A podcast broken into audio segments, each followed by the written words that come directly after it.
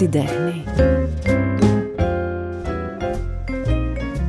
Στο σπίτι μου, στη δράμα, όπου μεγάλωσα, οι γονείς μου πάντα μου έλεγαν ότι η Άννα Βαγενά είναι μια πάρα πολύ καλή ηθοποιός.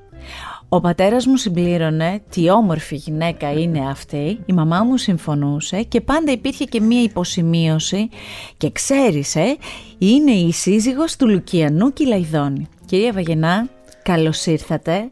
Σας το είπα ότι είναι πολύ μεγάλη η χαρά μου, μου κάνετε μεγάλη τιμή που είσαστε εδώ.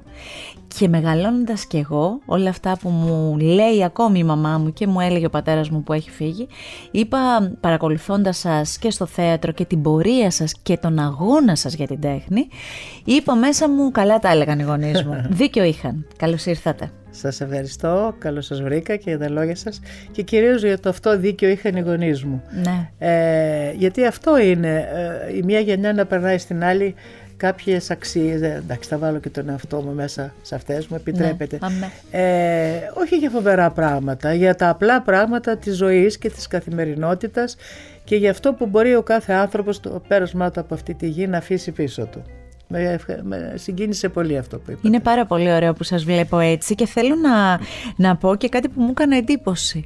Εντύπωση. Μα φτάσαμε να λέμε τα αυτονόητα ότι μας κάνουν εντύπωση, αλλά ναι. Η ευγένειά σας και η ωραία σας ενέργεια πλημμύρισε το στούντιο με το που μπήκατε. να είστε καλά. Μα εδώ είδα ένα μπουκέτο από ωραία κορίτσια, Είδατε. από μία ομορφιά. Βεβαίως, ξέρετε να σας πω κάτι. Εγώ αγαπώ τους νέους πολύ. Ε, και όταν ήμουν νέα και εγώ και ήμουν και όμορφη, ποτέ δεν ζήλεψα. Καμάρωνα την ομορφιά, mm. καμάρωνα το ταλέντο. Ποτέ δεν ήμουν ανταγωνιστική και με συνομιλικούς μου ανθρώπους και όταν έβλεπα το ταλέντο υποκλεινόμουν και ήθελα να το βοηθήσω. Ενώ και εγώ ήμουνα. Λοιπόν πόσο μάλλον τώρα που μεγάλωσα χαίρομαι πάρα πολύ τα νιάτα. Καμιά φορά στο δρόμο, ας πούμε, ή στο, στο, με το αυτοκίνητο, mm-hmm. στο, μια φορά στα διόδια, ήταν ένα παιδί εκεί, ένα γόρι που ήταν πάρα πολύ, πολύ όμορφο. όμορφο. Και του λέω, Αγόρι μου, τι όμορφος είσαι εσύ, να σε χαίρει τη μαμά σου. Και μετά λέω, θα λένε οι άνθρωποι ότι τους μπέφτω και όλα, αλλά δεν είναι αυτό. Να σας πω κάτι. Καμία σχέση. Το κάλος, το κάλος δεν είναι πολύ ωραίο να το βλέπουμε, να το χαζεύουμε και να το λέμε κιόλας. Ε, είναι πολύ ωραίο. Εδώ έχετε μια ομορφιά παντού και εσείς είστε πολύ όμορφοι και όλα τα κορίτσια. Τα κορίτσια μου, συνεργάτες. Ε, Εσείς είσαστε ένα κορίτσι που μεγαλώσατε σε μια οικογένεια. Που έλεγε ο Γκάτσος στου τοίχου του και μελοποίησε ο Λουκιανός. Τι ωραίο. Κορίτσι Κυριακάτικο με τη δροσιά στην όψη. Έτσι. Λουλούδι μου μαγιάτικο, ποιος θα σε πρωτοκόψει; Κορίτσι Κυριακάτικο με τη δροσιά στην όψη. Λουλούδι μου μαγιάτικο, ποιος θα έρθει να σε κόψει. Η στίχη είναι γραμμένη για μένα από τον Γκάτσο από τον Νίκο Κάτσο και μελοποιημένη από τον Λουκιανό και Λαϊδόνη. Είναι αυτή η παρέα εκείνης της εποχής που χάραξε τον πολιτισμό και χάραξε την ίδια την Ελλάδα, έτσι δεν είναι κυρία Βαγενά; Ναι και εμένα προσωπικά, γιατί θα αναφέρεστε βεβαίως την παρέα αυτή με τον Γκάτσο, τον Ελίτη. Την παρέα του Φλόκα. Ναι, του Φλόκα, ε; του Χατζηδάκη. Και αυτή ήταν, και τι, τι σας είπα ήδη, τρία τεράστια ονόματα.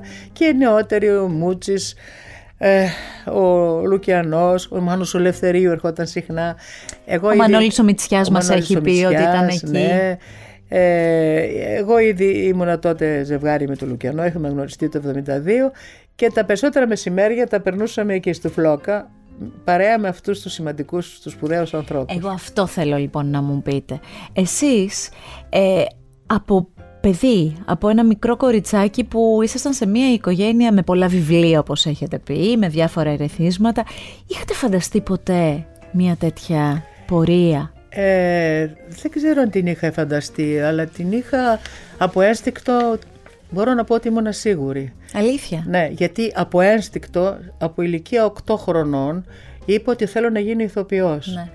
Ε, κοιτάξτε ποια είναι η διαφορά. Δεν το επεδίωξα ποτέ με κανέναν τρόπο που να ήταν εκβιαστικός. Ό,τι έκανα στη ζωή μου το επεδίωξα με πάρα πολύ πάθος και ε, το απέτησα, αλλά ε, με έναν τρόπο ε, εντελώς έντιμο και όχι εκβιαστικό. Δηλαδή ήρθαν τα πράγματα επειδή τα κυνήγησα, αλλά ήρθαν ομαλά. Μα είναι κοινός τόπος όταν λέμε το όνομά σας ότι η πορεία σας έχει πολλή δουλειά, στοχοπροσύλωση Ακριβώς. και αξιοπρέπεια. Νομίζω ότι Ευχαριστώ αυτές πάρα είναι πολύ. οι λέξεις που τουλάχιστον αυτό που εγώ έχω διαβάσει και μάθει και έχω συναναστραφεί κόσμο, εκεί καταλήγουν όλοι. Ναι, ευχαριστώ Κανείς δεν πολύ. έχει αντίρρηση γι' αυτό.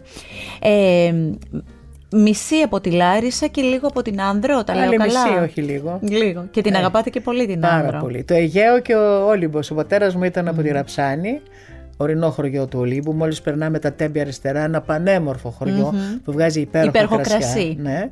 Και η μάνα μου ήταν από την Άνδρο, από τον Πατσί Άνδρου.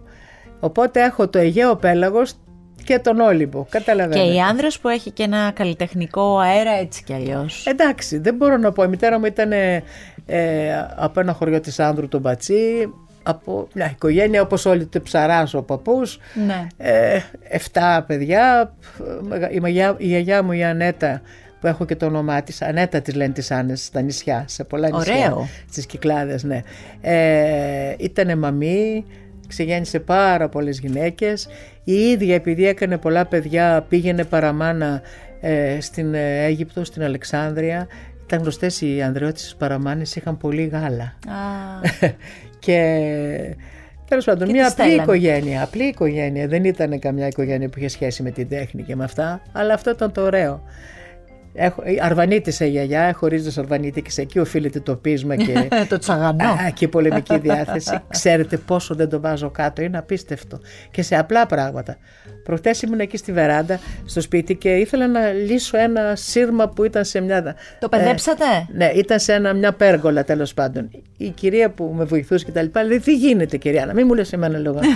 Δεν γίνεται, έλα εδώ, φέρε εδώ. Πιάσε εκείνο το ξύλο, πιάσε και αυτό.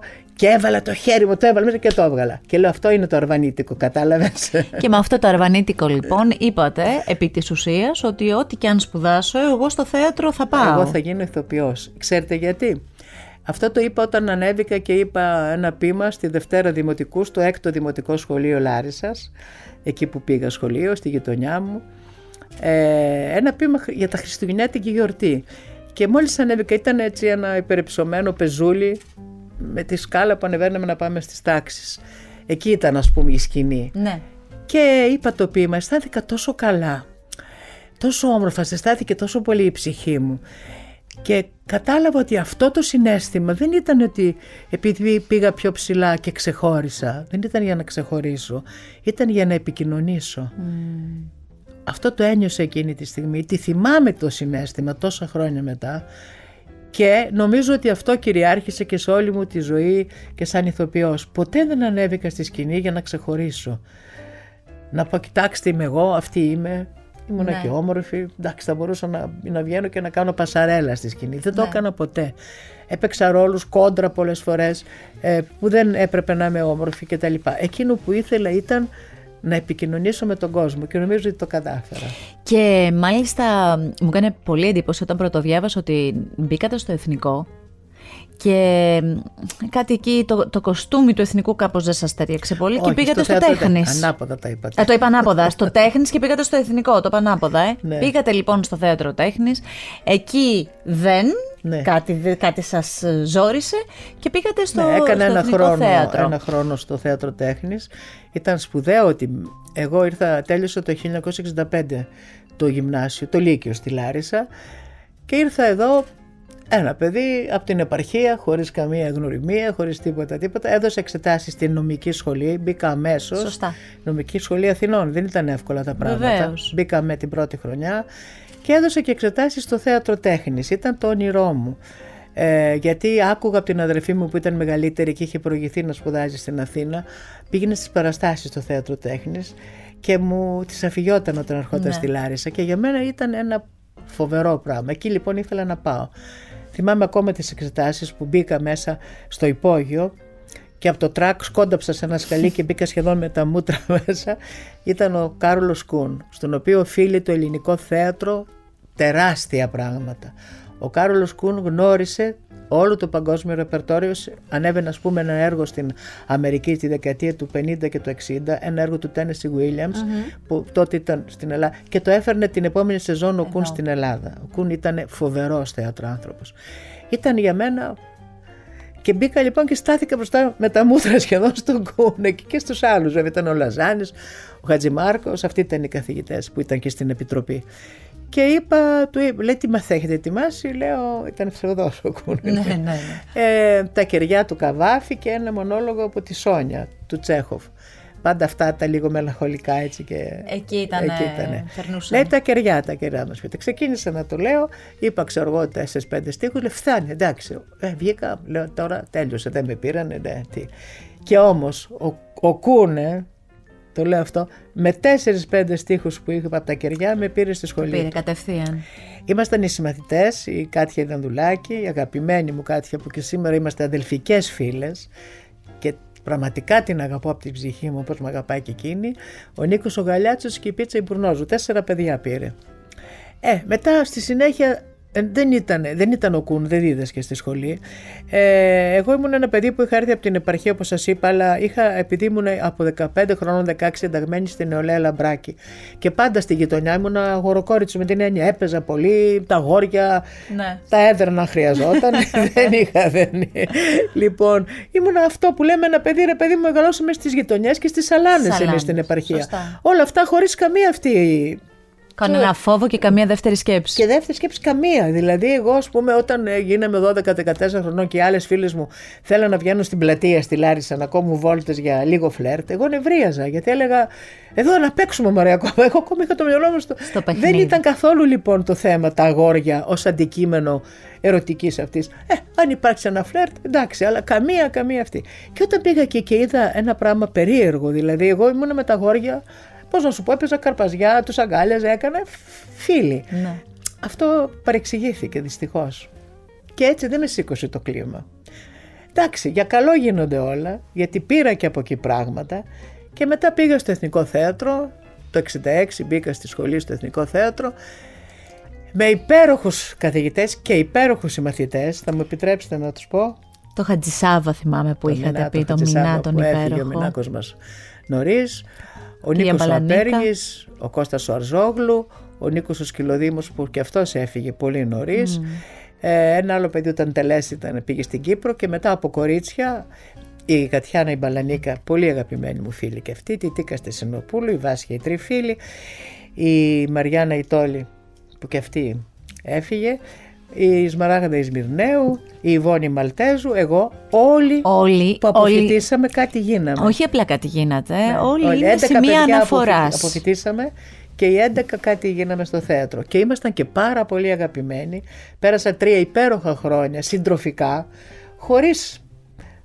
Εντάξει, εγώ με τον Κώστα Τορζόγλου και είχα να, εγώ επειδή έμενα στα εξάρχεια ως Ναι. φοιτήτρια και είχα να νίκιαζα και ένα δύο μέρες μετά και ένα δωμάτιο και είχα ένα διβανάκι πάρα πολύ στενό.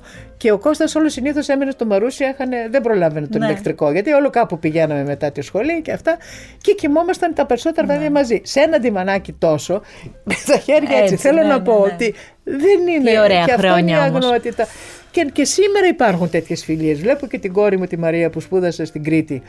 Και τα περισσότερα παιδιά που ήταν συμμετέ και ακόμα, φίλοι, φίλοι, μου λένε τα αγόρια που έρχονται ακόμα στο σπίτι. Πιο πολύ έχουμε κοιμηθεί με τη Μαρία μαζί παρά με τα κορίτσια μας. Ναι, ναι, ναι, ναι. Λοιπόν, θέλω να πω, αυτό είναι όμορφο στα νιάτα. Γι' αυτό τα αγαπώ. Γιατί και πρέπει και έχουν αυτή την. Δεν είναι θέμα αγνότητας και συντροφικότητα και αγνότητα και όλα. Θα πηγαίνουμε από το ένα στο άλλο τώρα. Τι ήταν αυτό όμως κυρία Βαγενά, το μαγικό που είχε ο Λουκιανός Κυλαϊδόνης και τα σάρωσε όλα στη ζωή σας; τον έρωτα αυτό, το, αυτό με το Λουκιανό. Ε, ε, το Λουκιανό τον είδα σε ένα εξώφυλλο του πρώτου του δίσκου στην πόλη μας, τη φωτογραφία του, άκουσα και το δίσκο και είπα «Α, αυτό το αγόρι εγώ πρέπει να το γνωρίσω. Επεδίωξα να το γνωρίσω. τι ωραίο είναι αυτό, τι Δεν σας είπα ωραίο. ότι ό,τι θέλω το ζητάω γιατί το αίσθηκτο με οδηγεί εκεί. Έχω πάρα πάρα πολύ δυνατό αίσθηκτο, αλήθεια. Σχεδόν μαγικό. Τώρα θα, πάω, θα κάνω μια παρένθεση. Η προγιαγιά μου πυραψάνη από την καταγωγή του μπαμπά μου ήταν γύφτισσα, γυφτάκι κανονικό. Δηλαδή είμαι δυσέγγωνο γύφτισσας.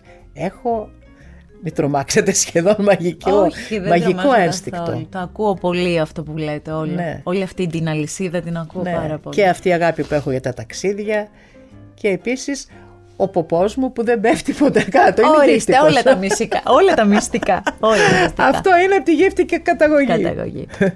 λοιπόν, Αυτός λοιπόν ο άγγελος όπως ο έχετε Άγγελος. πει για Άνοιξα την πολλούς πόρτα λόγους. λοιπόν αφού τον κάλεσα στο σπίτι μου, τον είδα, με είδε και υπάρχει κεραυνοβόλος έρωτας. Υπάρχει. Έπεσε αυτό το ζουν που κάνει ο κεραυνός, Ναι, ναι. ήρθε.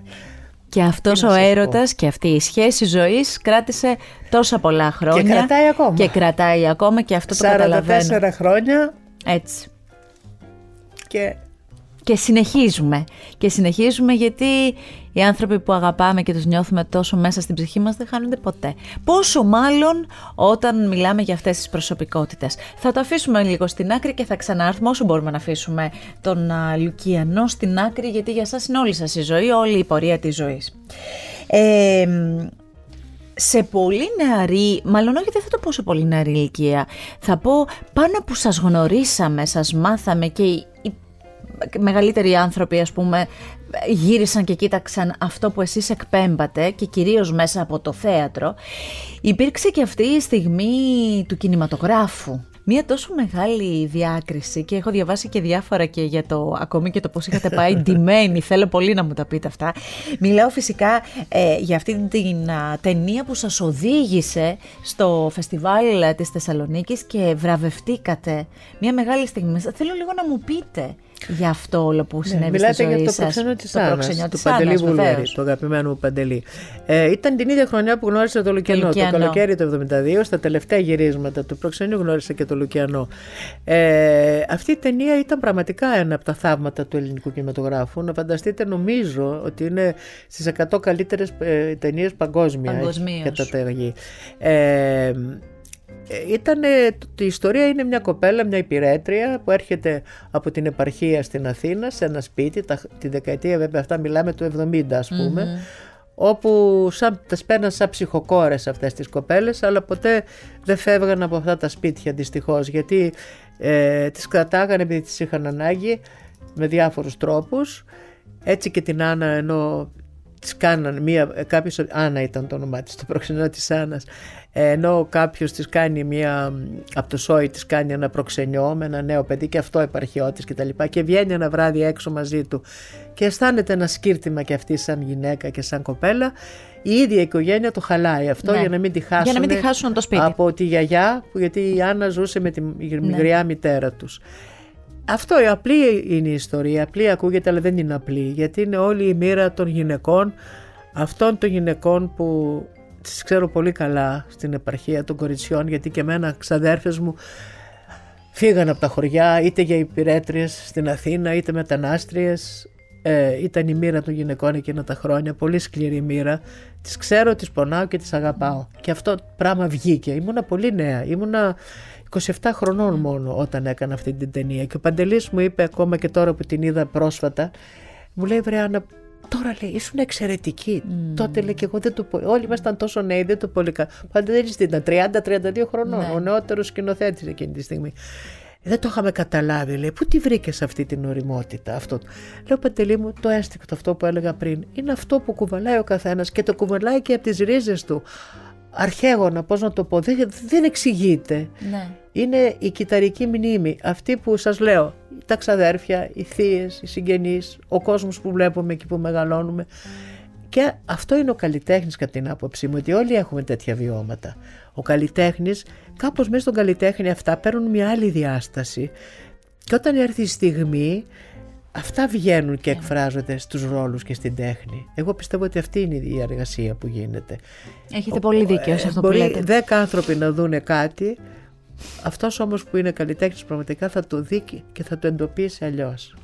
Είναι όπως το λέτε και είναι πολύ ωραία η προσέγγισή σας. Ήταν λοιπόν μια στιγμή πολύ ιδιαίτερη, έχει μείνει στην ιστορία του κινηματογράφου στην Ναι. χώρα μας και βέβαια ε, διάβαζα ότι ήσασταν και σε εισαγωγικά προετοίμαστοι σε όλο αυτό, δηλαδή με Ναι. δανεικά ρούχα. Πήγαμε ε, που- στο Φεστιβάλ Ναι, Θεσσαλονίκης. Ε, πη- ε, εγώ δανείστηκα ένα φόρεμα από την φίλη μου την Κατιάνα την Παλανίκα. Πολύ αγαπημένη μου φίλη και αυτή, είπα πριν για την Κάτια. Και αυτή η αδερφή ναι. μου. Και ο Βούλγαρη από το Λουκιανό και Ο Βούλγαρη στο κοστούμι του Λουκιανού, γιατί ο Λουκιανός έχει ένα κοστούμι. ναι. Εγώ λοιπόν η Κατιάνα, επειδή τότε έκανε σοου με τον Μαρίνο, τον Γιώργο τον Μαρίνο, και είχε κάτι τουαλέτες, μου έδωσε και μια τουαλέτα με δανεικά ρούχα. Πήγαμε με δανεικά ρούχα, πήραμε πέντε βραβεία, πήρε ο Παντελής τότε. Έσκησε η ταινία αυτή. Σκεφτείτε αυτό να έχει γίνει στα Όσκαρ. Ε. Ναι, είναι το αντίστοιχο. Σωστά, σωστά. Είναι το αντίστοιχο. Σωστά. Και, ειδικά και εγώ πήρα τότε το βραβείο το, το πρώτο γυναικείου ρόλου. Με μέλος της Επιτροπής του Μάνου Χατζηδάκη. Δηλαδή έχει υπογράψει με μια επιτροπή με ονόματα, όχι. Σωστά, σωστά. Ε, η πορεία σας στο το θέατρο θα το αφήσω στην άκρη γιατί θέλω να πω πολλά για όλο αυτό που έχετε δημιουργήσει. Ε, η πορεία σας ωστόσο και στον κινηματογράφο αλλά και στην τηλεόραση που θα πω ότι έχετε συμμετάσχει και έχετε παίξει σε πολύ αγαπημένα σύριαλ από την ναι. κρατική τηλεόραση και μετά στην ναι. ιδιωτική. Ε, η πορεία σας ήταν επιλεκτική χωρίς να, είναι, χωρίς να αναλώνεστε. Ε, δεν ήταν πάντα επιλογή μου. Δηλαδή θέλω να πω για να είμαι ειλικρινής. Mm. Καταρχήν συνέβη το εξής. Εγώ το 72 που πήρα το βραβείο ε, το 1975 έφυγα και πήγα στη Θεσσαλία και άρχισα να δημιουργώ το Θεσσαλικό Αυτό Θέατρο. Αυτό είναι το μεγάλο κομμάτι που θα το συζητήσουμε ναι, γιατί για μένα είναι πολύ σημαντικό. Έλειψα 8 χρόνια από την Αθήνα. Mm. Επάνω στο peak, ας πούμε, Σωστά. τότε. Και δεν υπολόγισα τίποτα. Είπα εγώ θα πάω στην πατρίδα μου και θα κάνω ένα θέατρο. Έλειψα λοιπόν 8 χρόνια από το, από το κινηματογραφικό γίγνεσθε, γίγνεσθε της ε, Αθήνας. Ε, το 83 που γύρισα αφιερώθηκα πάρα πάρα πολλά χρόνια στις διοργανώσεις των συναυλιών του Λουκιανού και τα λοιπά. Υπήρξαν κομμάτια μεγάλα που συνειδητά Απήχατε. Ναι, Απήχατε όμως ναι. γιατί ήταν άλλες οι προτεραιότητές ναι. σας. Ήταν άλλες προτεραιότητες. Συμφωνώ, απόλυτα. Ε, από την άλλη δεν μου έγιναν και προτάσεις πολύ... Δεν, αυτό και εγώ δεν μπορώ mm. να το εξηγήσω.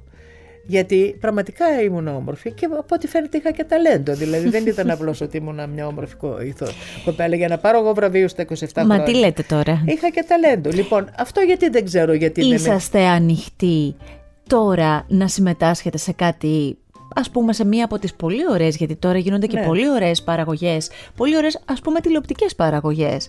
Είσαστε ανοιχτοί, γιατί θα ήταν εκπληκτικό να σας δούμε ξανά σε αυτό. Βεβαίως είμαι ανοιχτή, είναι θέμα χρόνου βέβαια για μένα. Σωστά. Αλλά βεβαίως είμαι και αγαπώ πολύ την τηλεόραση και αγαπώ και πάρα πολύ την κινηματογράφο και θα σας πω και μια είδηση, ένα μυστικό που δεν θέλω είναι αυτό. Πολύ. Να το πω τώρα; Να το πείτε, το θέλω πολύ. Όχι, όχι, θα το πάμε λοιπόν, όπω θέλουμε. Ε, ε, θέλω να κάνω μια ταινία ως σκηνοθέτης. Βεβαίως, γιατί έχετε και σκηνοθετικά έχετε κάνει πολύ ωραία πράγματα. πράγματα. Ε, το έχω όνειρο αυτό και θα, θα παίζω κι εγώ αλλά μικρό ρόλο και θα το κάνω. Μα και μόνο που το έχετε βάλει στο θα γίνει. Τα είπαμε πριν. Ναι. Τα είπαμε είναι πριν ο γάμος της Βάσας Σολομού Ξανθάκη. Μια φοβερή ιστορία. Είναι μια μεγάλη μου θεατρική επιτυχία. Εγώ έπαιξα τη Λενάκη αυτή πάλι είναι μια γυναίκα η οποία γεννά κοφάλαλα παιδιά λόγω αλκοολικού πατέρα. Και έχει υποστεί βιασμούς και τα Αυτό διάφορα. είναι μια θεατρική παράσταση που έχετε συμμετάσχει εσείς. Εγώ, ναι, έχω παίξει, εγώ έχω πρωταγωνιστήσει με τεράστια Ο επιτυχία. ναι. Της Βάσας Ολουμού Ξαθάκη, mm. μιας σπουδαίας συγγραφέα από τη Θεσσαλία, η οποία μας άφησε, έφυγε το περασμένο φθινόπωρο. Και τώρα ε, έχω κάνει και το σενάριο, αλλά και αυτό είναι ένα πράγμα που επίσης θα το επιδιώξω και θα προσπαθήσω, αλλά θέλω να ξαναγυρίσω και μεταγράφω. Πέρα από το ότι αν δεχτώ μια πρόταση καλή, βεβαίως θα συμμετάσχω και μάλιστα βοηθώντας όσο μπορώ τους νεότερους. Δεν δε, δε θα είναι οικονομικό για μένα το θέμα, ούτε θέμα προβολής ονόματος. Τα έχω ξεκαθαρίσει αυτά. Εγώ, εγώ θα πάω για να βοηθήσω αν χρειάζεται κάπου. Αλλά θέλω να επανέλθω και με μια συνολική πρόταση. Πολύ ωραίο είναι αυτό. Αυτό, το γάμο. Μακάρι να γίνει, να μου το ευχηθείτε. Σας το εύχομαι μέσα από την ψυχή μου και θα είσαστε εδώ να το ξαναπούμε αυτό και να το χαρούμε και θα έρθουμε να το δούμε. Εννοείται. Ε, αυτό που κάνατε λοιπόν στην, με, με, το, για το θέατρο, για την τέχνη του θέατρου και για όλη την επαρχία της Ελλάδας, γιατί δεν είναι μόνο η Θεσσαλία, είναι η απαρχή να δομηθεί σωστά το θέατρο σε όλη την Ελλάδα, γιατί πάνε πολλά χρόνια τώρα. Αυτό λοιπόν που κάνατε ήταν ε, κάτι μοναδικό για μένα. Κάτι που από την αρχή είπα, γι' αυτό το είπα, ότι έχετε αγωνιστεί για την τέχνη στη χώρα μας. Ευχαριστώ. Ήταν πράγματι, βεβαίως δεν το έκανα μόνη μου το Θεσσαλικό Θέατρο. Ε, το Θεσσαλικό Θέατρο ιδρύθηκε το 1975 ως συλλογος με την ονομασία Θεσσαλική Πνευματική Πορεία. Ήταν δική μου ας πούμε πρωτοβουλία και ιδέα ακόμα από το σχολείο, από τη Λάρισα, από το Λύκειο, από το Γυμνάσιο, είχα, θέλαμε, λέγαμε όλα τα κορίτσια τι θέλουμε να γίνουμε και εγώ είχα γράψει μια κάρτα Άννα Βαγενά, ηθοποιός λαϊκού θεσσαλικού θεάτρου. 16 ναι. χρονών, 17 το είχα γράψει αυτό. Ε, αυτό ήταν το όνειρό μου, να κάνω ένα θέατρο για την πατρίδα μου, για την, για την επαρχία, για τις πόλεις και τα χωριά της Υπέθρου που τότε δεν είχαν τη δυνατότητα να δουν παρά μόνο δυστυχώς κάποια περιοδεύοντα, όχι μπουλούκια με την καλή έννοια, αλλά πράγματα δεύτερης ποιότητας. Λοιπόν, και έτσι ξεκίνησε αυτή η προσπάθεια. Ε, μίλησα στο Λουκιανό καταρχήν γι' αυτό και εκείνος στάθηκε δίπλα μου από την πρώτη στιγμή. Ο Κώστας Οτσιάνος που ε, ήταν, είναι και αυτός Λαρισαίος και ναι. ε, είναι η συνέχεια. Και ήταν και, και τον έλαβε και μετά, ναι, σωστά. Σαν διπεθέ. Ε, ο Γιώργος ο, ζωγράφο, ο, Γιώργος ο ζωγράφος, ο ηθοποιός, ένας εξαίρετος συνάδελφος που πέθανε πρόσφατα δυστυχώς. Ο Γιώργος ο Ζιάκας, Λαρισαίος και αυτός σπουδαίος ζωγράφος και σκηνογράφος. Ε, και στη συνέχεια πάρα πάρα πολλοί κόσμος από τη Λάρισα, φίλοι μας, ε, συγγενείς, οι, οι δήμαρχοι της mm Λάρισας και όλων των πόλεων του νομού. Ε, μπήκε όλη η πόλη και όλη η περιοχή του. Πήρε στα χέρια. Αυτό ήταν το καταπληκτικό. Χαρήκατε μέσα από αυτό. Πήρατε τη χαρά της ζωής αυτή. Ναι. Μόνο χάρηκα. Από τις πιο, πιο ευτυχισμένη ίσως mm. περίοδος της ζωής μου ήταν αυτή. Οκτώ χρόνια με απίστευτη δουλειά όμως. Σηκωνόμουν από το πρωί και πήγαινα στα χωριά. Τα κάναμε τα πάντα μόνοι μας. Διαφήμιση με την Τουντούκα διαζώσεις όχι γραμμένη ε, στήσιμο σκηνικών ε, κουβάλιμα αυτά δύο παραστάσεις το βράδυ γυρίζαμε πίσω και πάλι και πάλι και πάλι πάρα πολύ δουλειά αλλά και πάρα πολύ ευτυχία και πόσο πολύ όλο αυτό όλη αυτή η εμπειρία σας βοήθησε στο να δημιουργήσετε αυτό που πραγματικά είναι το θέατρο στο Μεταξουργείο; Πάρα πολύ, τεράστια. Καταρχήν ε, από πολύ νέα τότε πάλι το 75, πόσο ήμουν, 28 χρονών, πόσο ήμουν. Ε, ε, έκανα, έμαθα την οργάνωση, όχι έμαθα, το, το, έκανα, δηλαδή το πήρα επάνω με αυτό το οργανωτικό κομμάτι. Με όλες του τις εμφάνισει. Σήμερα υπάρχουν γραφεία παραγωγής, αυτά λέει ναι. τούτο, εκείνος διευθυντής παραγωγής και εμείς τα κάναμε όλα μόνοι μας. Τεράστια εμπειρία. Ε, Επίσης μεγάλη επαφή με τον κόσμο. Καθημερινή επαφή και να φουγκράζεσαι τον κόσμο, να φουγκράζεσαι τι θέλει, όχι μόνο τι θέλει, αλλά πόσο το δείξεις αυτό, βοηθώντας τον, βοηθώντας τον. Να του πεις αυτό είναι το θέατρο και μέσα από το θέατρο μπορείς να σκεφτείς, όχι μόνο να ψυχαγωγηθείς και να σκεφτείς πράγματα και να... Να του ανοίξεις τους δρόμους. Να ανοίξεις τους δρόμους και να πω ότι στη συνέχεια που λέγατε αυτό το Θεσσαλικό Θέατρο το 83 πάνω στο Θεσσαλικό Θέατρο πάτησε σαν μοντέλο με το Θεσσαλικό Θέατρο η Μελίνα Μερκούρη και ο Γιώργης ο γεννηματας σαν η μία σαν υπουργός πολιτισμού και άλλος σαν υπουργός εσωτερικών τότε με την κυβέρνηση του Πασόκ και ίδρυσαν το θεσμό ε, Δημοτικά Περιφερειακά Θέατρα. Ε, με, τα άνοιξε, Τα διπεθέ. Άνοιξε το δρόμο το Θεσσαλικό Θέατρο γι' αυτο Και αυτό είναι πολύ μεγάλη μεγάλη υπόθεση και περηφάνεια και χαρά και για μένα και για όσους πρωτοστατήσαμε σε αυτή την ιστορία. Επίσης ιδρύθηκαν σύλλογοι. Έγινε μια άρθηση πολιτιστική όχι ναι. μόνο στην, ε, στην Θεσσαλία, στη δράμα που είπατε πριν. Ε, Μα αυτό είπα, ότι ναι. βοήθησε σε όλη την επαρχία, ναι, σε όλη την προφανώς. ναι, προφανώς. Γίναν θείες οι σύλλογοι για να μας καλούν και πηγαίναμε. Δεν, φύγαμε και από τα όρια της Θεσσαλίας. Πηγαίναμε από την Κομωτινή μέχρι την Κρήτη φτάσαμε περιοδίες. Πάντα σε μικρά μέρη, σε πόλεις, σε χωριά. Ε, ήταν ένα ένα πολιτιστικό κίνημα. Και, και εδραιώθηκε η θεατρική αποκέντρωση και ως λέξη, δεν υπήρχε αυτό το αποκέντρωση τώρα που το είναι συνέχεια, και ως λέξη και ως πράξη. Ναι. Με το Θεσσαλικό Περίεργο θέατρο. καμιά φορά και το λέξη με το πράξη έχει και απέχει. Εδώ ταυτίστηκαν ευτυχώς.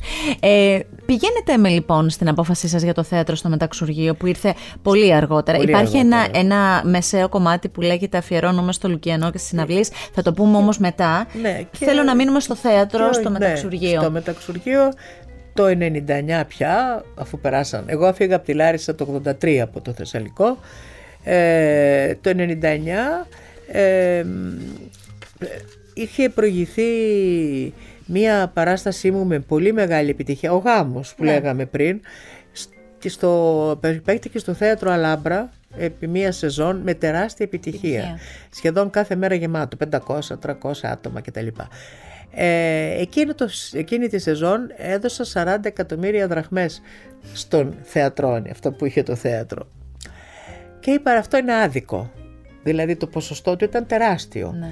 Είναι άδικο, λέω. 40 εκατομμύρια θα μπορούσα να είχα κάνει κάτι δικό μας. Λέω Λουκιανέ, λέει βρε Ανάκη, τώρα μην με μπαίνουμε αυτό. Ο Λουκιανός, όπως δεν ξέρει, περισσότεροι άντρες είναι συντηρητικοί. Ε, ε, οι γυναίκες είναι που γυναίκες, πάντα μπαίνουν ναι. μπροστά. Και... Λοιπόν, πού να παίρνουμε τώρα δάνεια από τις τράπεζες; Άστο με παιδί μου, λέω θα δούμε.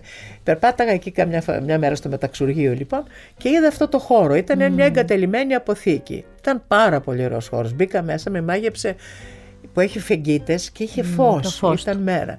Σ- Ήταν μέρα, σαν τι να σας πω, ένας σαθρό έτοιμο να πέσει. Ένα παρατημένο αυτοκίνητο, τόνι σαπισμένο χαρτί και ένας άστεγος έμεινε μέσα. Σε τέτοια κατάσταση πήραμε το μεταξουργείο. Λέω, Λουκιανέ, αυτό θα το αγοράσουμε.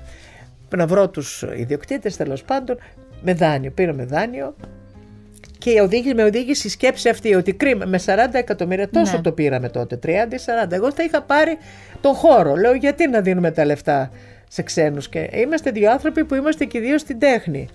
Έτσι. Γιατί να μην το επενδύσουμε στο, Όχι, στο γιατί χώρο να μην μας; έχουμε ένα χώρο καταρχήν, Ναι. ξέρετε τι σας δίνει. Ένας χώρος δεν είναι πάντα εύκολο. Έχει τις δυσκολίες του, έχει τα έξοδά του, αλλά σου δίνει αυτή τη φοβερή ελευθερία του να επιλέξεις, επειδή μου, κάποια στιγμή θέλω να κάνω ένα πράγμα, αυτό που θέλω, της ψυχής μου.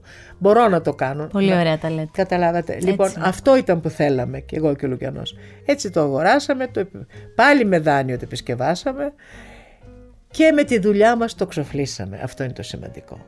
Γιατί έγινε ο χώρος μας από το 99, τα πρώτα χρόνια στο πατάρι επάνω είχε ο Λουκιανός τη μουσική σκηνή του, τέλειωνα εγώ την παράσταση, έγινε η φοβερή Αγγέλα εκεί, τεράστια επιτυχία και άλλες πολλές επιτυχίες. Και πολλές. Και, και έκτοτε πολλά ωραία θεάματα φιλοξενήθηκαν και Ναι. πολύ ωραίες παραστάσεις και έγινε και σημείο αναφοράς για το, Βέβαια. για, για Για την το περιοχή. κομμάτι ναι, τη- του, του μεταξουργείου και το να μαζευτεί και η τέχνη σε ένα πολύ ωραίο μέρος της Αθήνας.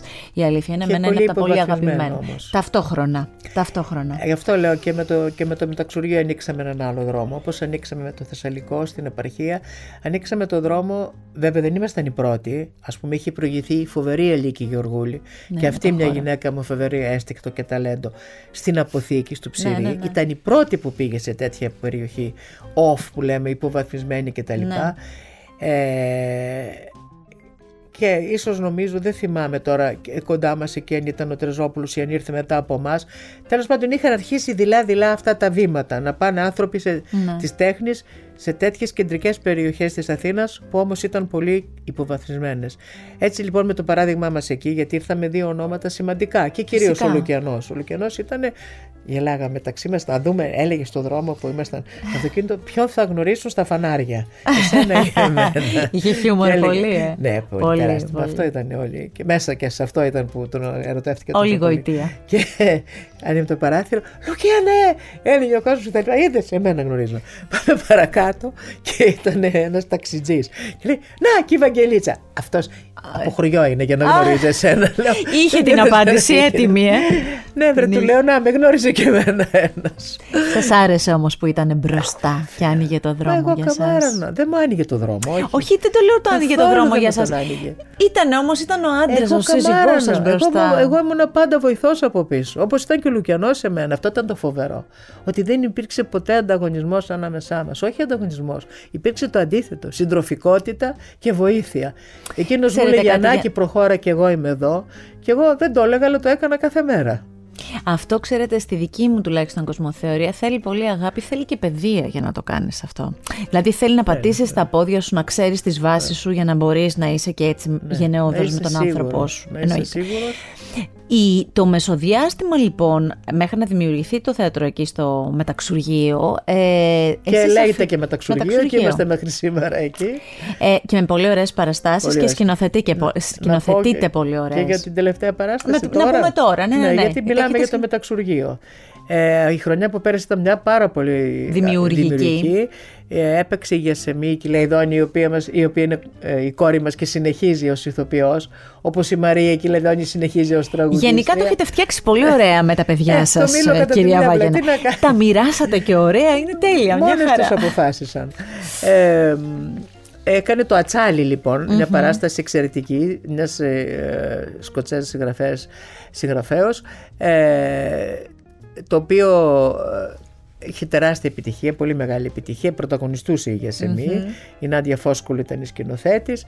Ε, και έπαιζε και η Κατερίνα Παπαδάκη, εξαιρετική νέα ηθοποιός. Ο Ανδρέας ο Κωνσταντίνου και η Άσπα η Μπατατόλη, να τα λέμε τα ονόματα όλων των παιδιών, τέσσερα, τέσσερις ηθοποιοί και είχε φοβερή επιτυχία μια ισοβήτησα γυναίκα που έχει σκοτώσει τον άντρα της και συναντιέται στη φυλακή μετά από 15 χρόνια με την κόρη της που δεν την έχει ξαναδεί. Μάλιστα. Και είναι η προσπάθεια των δύο γυναικών να προσεγγίσουν η μία την άλλη. Εξαιρετικό. Και για εμείς σε πολύ πολύ καλή ερμηνεία. Αυτό θα πάει για τρίτη χρονιά. Α, πολύ ωραία. Ναι, ήταν όλο το χειμώνα παίχτηκε και θα πάει για τρίτη χρονιά πρώτο ο Θεός στη σεζόν την καινούργια. Πολύ ωραία ευκαιρία, ας πούμε για μένα που αυτήν την παράσταση δεν την έχω δει, θα έρθω να, να τη δω. Το δείτε. Το λέω ειλικρινά, είναι δηλαδή, η χαρά μου αυτή. Ναι, ναι, ναι. Και στη συνέχεια ανέβασα, ανεβάσαμε το Φοβάμαι τα Μπρομάχε. Που το σκηνοθετήσατε εσείς. Ναι, έκανα και τη διασκευή και τη σκηνοθεσια ένα χιλιανό έργο.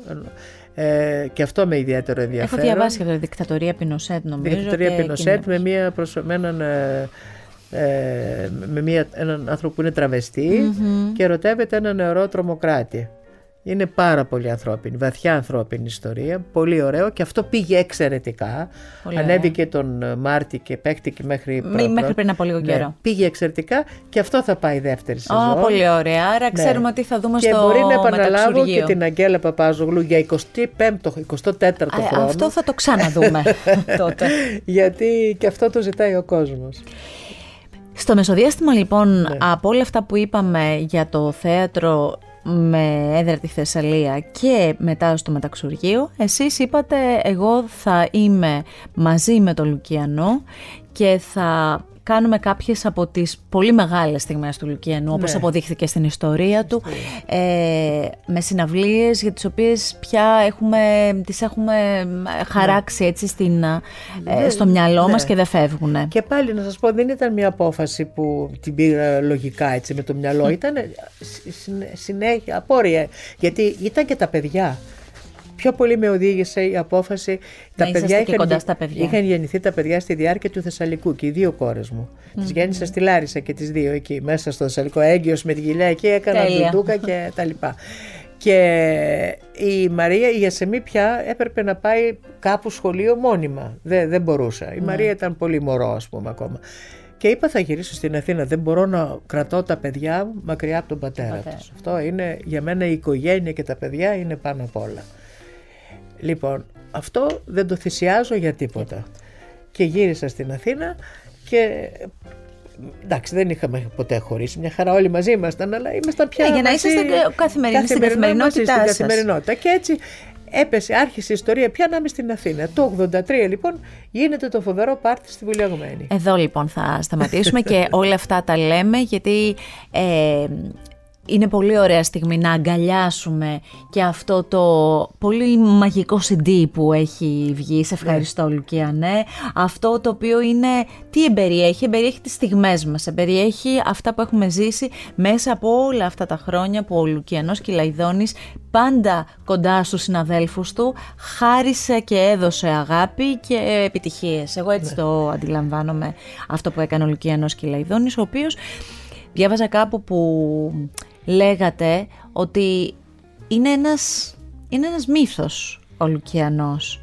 Δεν είναι από αυτούς τους βαρύς, τους ασήκωτους μύθους. Το αντίθετο. Είναι το αντίθετο. Και γι' αυτό είναι και πολύ κοντά σε όλους εμάς. Ναι. Και στους νέους και εξακολουθεί να είναι με έναν τρόπο συγκινητικό που είναι πολύ σπουδαίο. Γι' αυτό είναι και πολύ σπουδαίο αυτό το CD που έγινε. Ναι.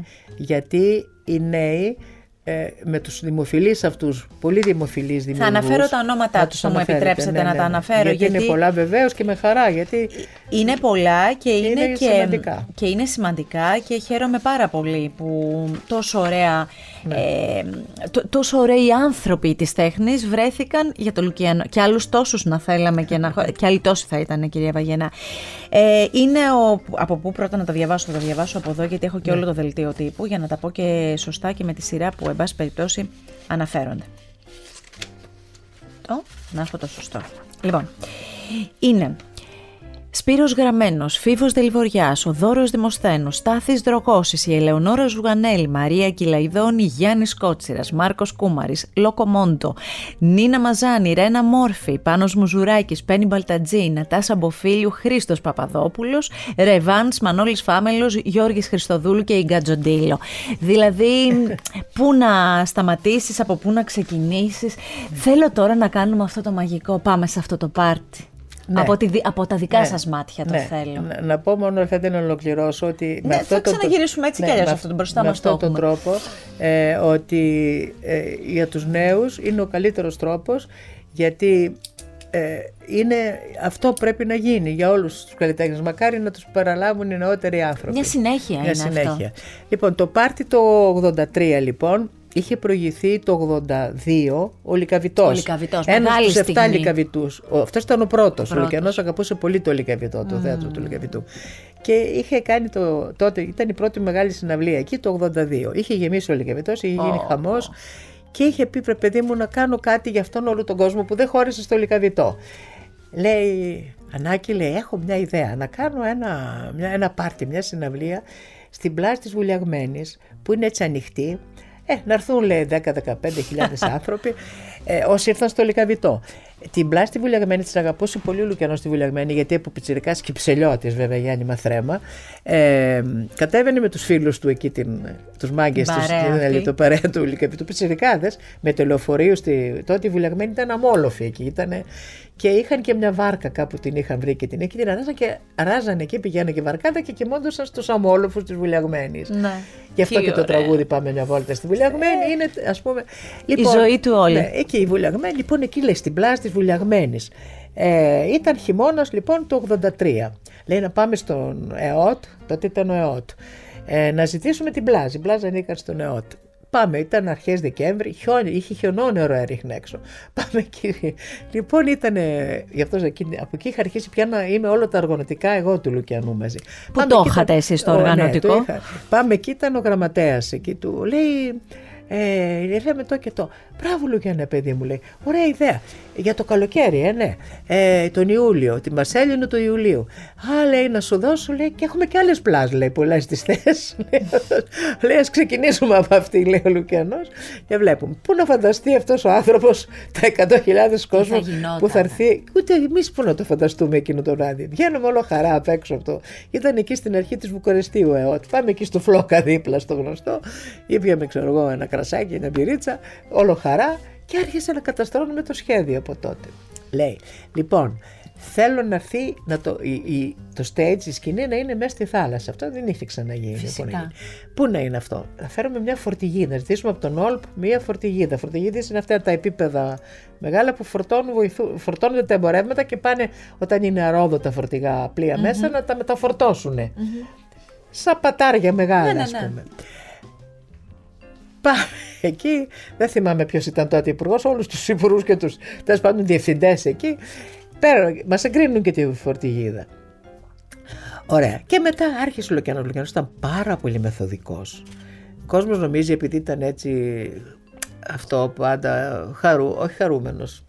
Ε, τα τραγούδια του είχαν μια ευθυμία και μια ευθεία ότι ήταν και ήταν και άνθρωπος της νύχτας, έβγαινε, πήγαινε στα μπαρ και τα λοιπά. Ήταν ένας μποέμ, Ή- ήταν ένας πολύ μεθοδικός και Η συγκροτημένος εικόνα άνθρωπος. είναι αυτή που λέτε, γιατί είναι αυτό με εκείνο το αυτοκίνητο που Ναι, πήγαινε την- για την το, ασ- ναι, την για το ασεντέ- ποτό και για την αυτό. ανοιχτή, ναι. Αλλά θέλω να σας πω κάτι, το οποίο θα το πούμε και μετά. Δεν, είπα, δεν έχει υπάρξει άνθρωπος που να κάθεται εδώ που κάθεστε εσείς, που να μην αναφερθεί στην εργατικότητα, στη μεθοδικότητα που λέτε, στο, στο στόχο του Λουκιανού Κυλαϊδόνη. Ναι. μπράβο. και να σας πω και κάτι, τόση επιτυχία δεν μπορεί να είναι τυχαία έτσι ποτέ. Κλείνει η παρένθεση, συνεχίστε λίγο να μας βάλετε. Ναι. Έκανε λοιπόν ολόκληρος στρατηγικό σχέδιο. Έκανε, πήρε το χάρτη της, ε, εκεί της πλάζ, της βουλιαγμένης, που θα μπει αυτό, που θα Ναι. έρθει η τέτοια, η φορτηγίδα, τα ηχεία, τα αυτά. Συνεργαστήκαμε με τον ναυτικό όμιλο βουλιαγμένης και ήταν ο, Δημ, ο Δημήτρης, δεν θα θυμάμαι τα ονόματα, ένας σπουδαίος άνθρωπος τότε, πρόεδρος εκεί, ο οποίος έχει πεθάνει και αυτός. Ε, αν θυμηθώ το επίθετο του πούμε Ναι. στη συνέχεια, ο οποίος είπε και εγώ Λουκιανέ ότι θες εδώ και έβαλε όλο τον ναυτικό όμιλο εννοώ τα παιδιά που κάνανε ε, σκι θαλάσσιο ή με τις βάρκες και με αυτά, όλοι αυτοί Να στη είναι διάθεσή μας. Ε, και άρχισε λοιπόν αυτή η ιστορία σιγά σιγά να οργανώνεται. Ο Λουκιανός είχε τρεις, ε, τρεις ή τέσσερις guest αλλά δεν τους ανακοίνωσε. Δεν ήρθε, δηλαδή δεν είπε θα είναι. Ήταν ο Σαββόπουλος, ήταν ο, ο Ευαγγέλης ο Γερμανός, ο Γιώργος ο Νταλάρας που ήταν και φίλοι με του Λουκιανό, πολύ αγαπημένοι και αυτά τα ονόματα νομίζω ήταν και η Σεμιτέκολο εντάξει και στο πιάνο δεν ήταν γνωστή και, αλλά δεν τους ανακοίνωσε. Ήταν έκπληξη εκείνο το βράδυ. Το πάρτι στη βουλιαγμένη ήταν αυτό που ξεκίνησε. Και ξεκινάει λοιπόν αυτό το πράγμα να γίνεται σιγά σιγά σιγά σιγά από το αυτό και όταν ανακοινώθηκε να φουντώνει. Ναι. Ε, και έγινε αυτό το, αυτό το φοβερό αυτό το ιστορικό, ιστορική ναι, στιγμή Δεν ήταν όλα αυτά εισιτήρια, διότι δεν μπορούσαν να κοπούν τόσα εισιτήρια. Ήταν 25.000 τα εισιτήρια και πέρασε περίπου 100.000 κόσμος από εκεί. Εντάξει, ήταν μαγικό, δεν ξαναγίνεται αυτό. Όχι. Τώρα συμπληρώνονται 40 χρόνια. Ναι. Λέμε να κάνουμε κάτι σαν άμνηση, μια συναυλία στην Πλάς βέβαια μέσα γιατί εντάξει στη φορτηγή δεν, θέλει, δεν πρέπει κανείς να μιμηθεί αυτό, είναι απομίμηση. Μπορούμε όμως να το θυμηθούμε. Να το θυ... Α, μπράβο, βρήκατε τη σωστή mm. λέξη. Να το είναι πολύ ωραίο. Εγώ λέω να μπουν μεγάλες οθόνες που θα προβάλλεται το άλλο πάρτι, το κανονικό πάρτι το παλιό και να έρθουν και όσοι μπορούν είναι από τους παλιούς και βεβαίως και όσοι, όσοι περισσότεροι μπορούν από τους νέου. τα νέα παιδιά ναι. που τόσο Είμαι πολύ ήδη σε συζήτηση με το Δήμο Βουλιαγμένης και ελπίζω ότι θα καταφέρουμε να το κάνουμε. 40 χρόνια είναι αυτά, κάτι θα πρέπει είμαι εκεί. Μπροστά, μπροστά, να ξέρετε, μαζί με όλους τους τραγουδιστές, χωρίς να τραγουδάω. Και τα όμορφα κορίτσια αυτά που. Ε, μαζί, μαζί είμαστε όλοι μαζί πηγαίνουμε, κομβόι. Πάμε μια βόλτα στη βουλιαγμένη, είναι η νύχτα ζεστή. Κάπου υπάρχει μια καντίνα ραγμένη, ίσως τη βρούμε ανοιχτή. Πάμε μια βόλτα στη βουλιαγμένη, η πόλη μου πέφτει στενή.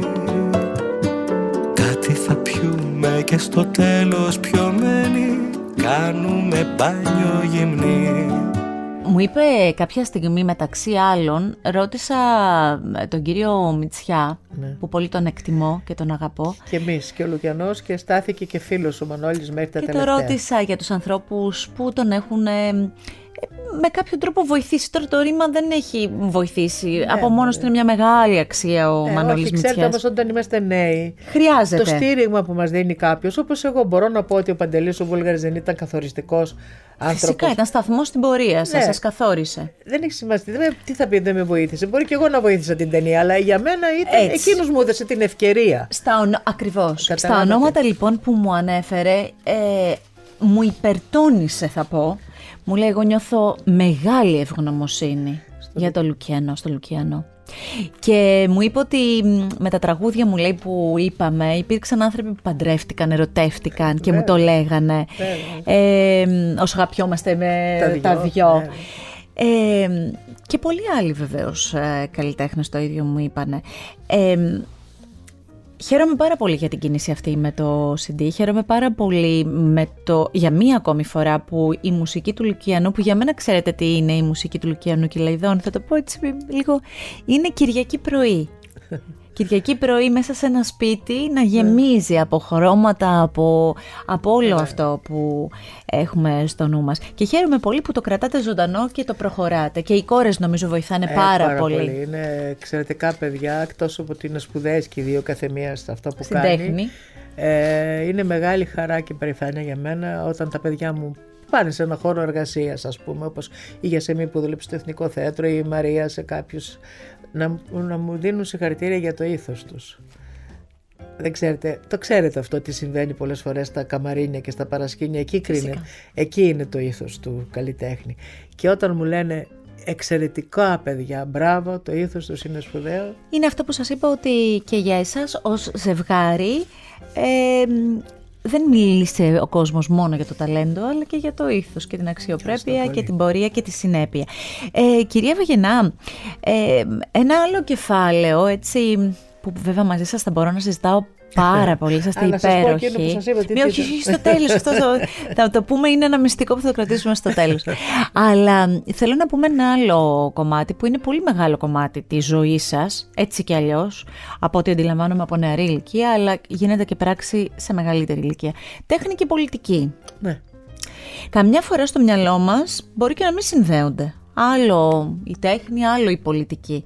Αλλά καταλήγω μετά από συζητήσεις με πολλούς ανθρώπους που είναι κοντά σε αυτό που κι εσείς υπηρετείτε, ότι υπάρχουν τελικά κάποια, κάποια κοινά, κάποιες ρίζες βαθιές που συνδέονται κάπως.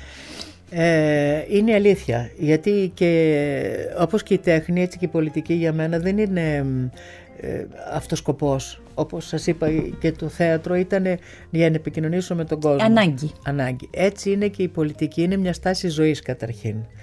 Ε, από πολύ μικρή, από την, από την ηλικία των 16 χρόνων, οργανώθηκα στην Ολέα Λαμπράκη. Ήταν ένα κίνημα κυρίως φιλιρινικό και πολιτιστικό.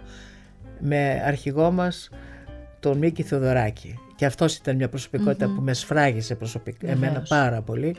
Ε, λοιπόν, ε, εκεί η τέχνη, η τέχνη ήταν το μέσο για να μιλήσουμε στον κόσμο για τα δικαιώματά του, για, τα, για τις ανάγκες του, για, την, ε, για τη δικαιοσύνη, την κοινωνική δικαιοσύνη. Μέσα αυτή, από την τέχνη. Έτσι λοιπόν από πολύ νωρίς για μένα αυτά ήταν ένα. Ε, στη συνέχεια έμεινα σε αυτό το χώρο και όσες φορές χρειάστηκε στρατεύτηκα και ενεργά, βγήκα μπροστά γιατί ε, θέλησα να στηρίξω αυτά που πιστεύω. Τα ιδανικά. Πιστεύουμε και πάρα πολύ ό,τι πιστεύει ο καθένας. Εγώ, εμένα αυτά είναι τα ιδανικά μου. Είναι τα ιδανικά της αριστεράς. Αυτά υπερασπίζομαι και αυτά και τώρα είμαι 8 χρόνια βουλευτής, ε. 8,5 μέχρι προχτές που εντιαλύθηκε που η Βουλή. Σημαίνει ότι... Το ΣΥΡΙΖΑ. Που σημαίνει ότι κάτι βλέπουν όλοι αυτοί οι άνθρωποι που σταθερά σας στέλνουν κοντά ναι, τους. Ναι, είναι συγκινητικό. Όταν έβαλα στη Λάρισα το 2015, την πρώτη φορά τώρα που εκλέχτηκα και με συνέχεια από το 2015 mm βουλευτής με το ΣΥΡΙΖΑ, πήρα 22.000 ψήφους. Είναι πολύ μεγάλο νούμερο για η Λάρισα δεν είναι Α Αθηνών ή ξέρω εγώ Β Αθηνών που έχει τους πολλούς ψηφοφόρους. Συγκινητικότατο πράγμα. Να σας ρωτήσω κάτι. Ναι. Είστε μέσα στο θέατρο και είναι κατάμεστο το θέατρο και έχετε στο, στην υπόκληση όλο αυτό το χειροκρότημα. Είσαστε και στην πολιτική και έχετε όλες αυτές τις χιλιάδες ψήφων. Το συνέστημα είναι κοντά. Ε, ε το θέατρο είναι το, ε, εγώ το, σαν άνθρωπος το θέατρο είναι που νοσταλγώ και θέλω να είναι. Το άλλο είναι και λίγο καθήκον. Mm. Αλήθεια σας λέω.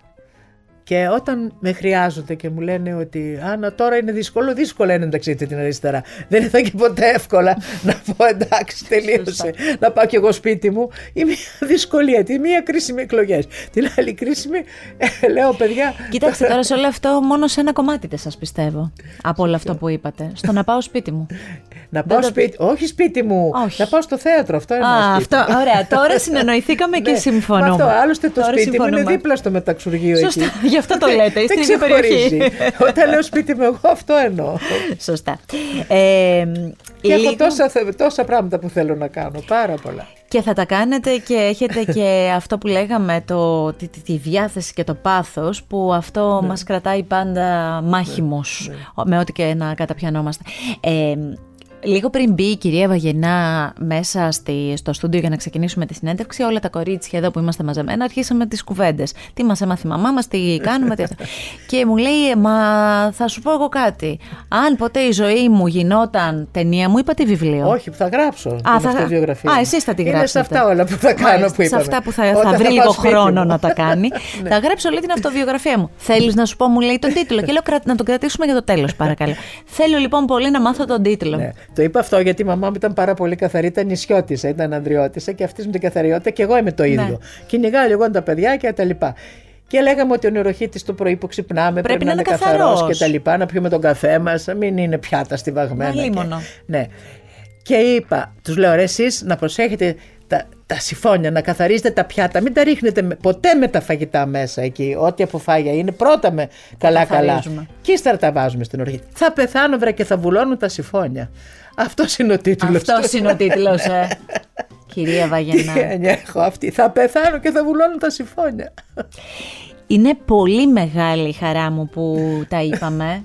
Σας εύχομαι κάθε επιτυχία σε ό,τι και αν κάνετε και έχετε να κάνετε πάρα πολλά. Ε, είναι υπέροχο που κρατάτε ζωντανό αυτό που έτσι κι αλλιώς από το μέγεθός του μένει, έτσι, από τη δημιουργία του, που είναι όλο αυτό ε, που έχουμε στο νου μας για το Λουκιανό Κυλαϊδόνη και συγχαρητήρια και για τις υπέροχες δύο κόρες που έχετε δημιουργήσει στην οικογένεια αυτή.